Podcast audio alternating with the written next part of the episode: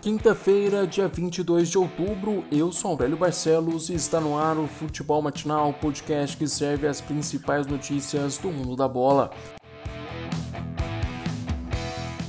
Pela Libertadores, Palmeiras goleia o Tigres e quebra a sequência de derrotas. Já classificado para as oitavas de final, Verdão dependia de uma vitória para terminar a fase de grupos com a melhor campanha da competição. Só que a sequência de quatro derrotas seguidas do time paulista desanimava a torcida palmeirense. E quase que o Verdão toma um gol do Tigres logo no primeiro minuto de jogo depois de Vinha dar bobeira na defesa. O susto passou e aos 34 minutos, Rafael Veiga abriu o placar depois de grande jogada de Wesley na linha de fundo. O meia recebeu a bola livre na marca do pênalti e chutou para o fundo do gol. No começo da segunda etapa, o Verdão teve um pênalti a seu favor, mas Luiz Adriano desperdiçou a oportunidade. Sem problemas, depois o Verdão fez 4 gols no Tigre. O segundo do Palmeiras saiu com Gustavo Gomes, depois Zé Rafael, Gabriel Veron e Rony fecharam o placar. Resultado final: Palmeiras 5, Tigre 0. Com a vitória, o Verdão termina a fase de grupos com a melhor campanha da competição e agora tem a seu favor a chance de decidir todos os confrontos do mata-mata no Allianz Parque. Também pela Libertadores, o Flamengo venceu o Júnior Barranquilla por 3 a 1. Mesmo com um time misto, o Mengão passou fácil pelos colombianos. Nos 11 titulares, apenas Bruno Henrique e Arão participaram da vitória. Quem abriu o placar foi Tuller, logo aos 10 minutos de jogo. Ainda no primeiro tempo, o Bruno Henrique fez uma boa jogada na ponta esquerda e cruzou para Lincoln chegar batendo pro fundo do gol. No segundo tempo, o Barranquilla descontou com Theo Gutierrez, mas a reação dos visitantes durou pouco tempo. Aos 30 minutos da etapa final, Bruno Henrique subiu mais alto que todo mundo para cabecear para o fundo do gol e dar números finais ao jogo. Com a vitória, o Mengão termina a fase de grupos da Libertadores como o primeiro colocado do grupo A, com 15 pontos, 3 à frente do Independente Del Valle. Hoje, às 9h30 da noite, o Grêmio recebe o América de Cali. No mesmo horário, o Internacional visita a Universidade Católica. No Brasileirão, o Corinthians venceu o Vasco e se afastou da zona de rebaixamento.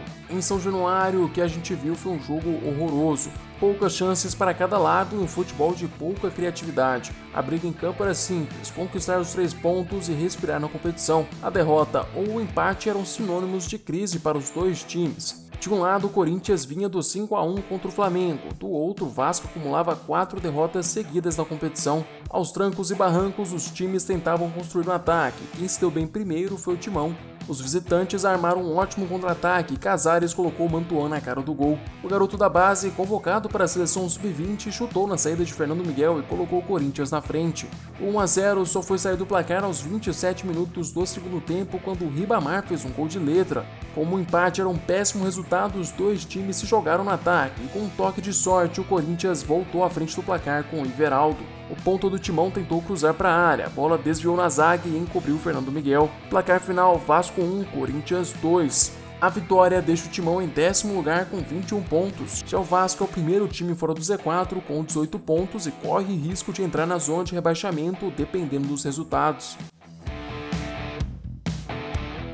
Fortaleza é campeão cearense de 2020. O time de Rogério Ceni voltou a vencer o Ceará no segundo jogo da final do estadual. Na primeira partida no dia 30 de setembro, o Leão fez 2 a 1. Ontem o Vozão jogou melhor que o rival, mas acabou parando na trave em duas oportunidades. O Ceará criava bastante, mas não conseguiu colocar a bola para o fundo do gol. E aí, na primeira grande chance do Fortaleza, Thiago cortou mal a bola. Ela bateu na trave, enganou Fernando Praz e parou no pé de Tinga. O lateral direito só precisou tocar para o fundo do gol para dar o título para o Fortaleza. A vitória garante o bicampeonato estadual de Rogério Ceni como treinador.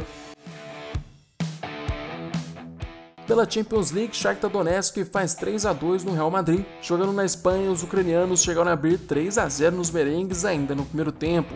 O destaque da primeira etapa foi TT, o garoto brasileiro teve participação direta nos três gols. O primeiro ele mesmo fez, no segundo ele deu início à jogada que terminou no gol contra de Varane, e por último ele deu uma assistência para Solomon fazer o 3 a 0. Na segunda etapa o Real tentou reagir, fez dois gols, mas parou por aí. O primeiro dos espanhóis foi uma pintura de Modric que acertou um chutaço de fora da área. O segundo foi de Vinícius Júnior que em 15 segundos em campo roubou a bola da defesa e diminuiu o marcador. O empate não veio, mas o brasileiro bateu o recorde de gol mais rápido de um substituto em uma partida de Champions League. Ontem ainda teve a vitória do Liverpool por 1 a 0 sobre o Ajax em solo holandês. Na Inglaterra, o Manchester City bateu o Porto por 3 a 1 e o atual campeão Bayern de Munique fez 4 a 0 no Atlético de Madrid. Chegamos ao fim deste episódio. Eu, Aurélio Barcelos, volto amanhã com mais futebol matinal para vocês. Aproveite para se inscrever no nosso canal do YouTube e seguir o podcast no Spotify. Não se esqueça de compartilhar o podcast com seus amigos e familiares. Até mais.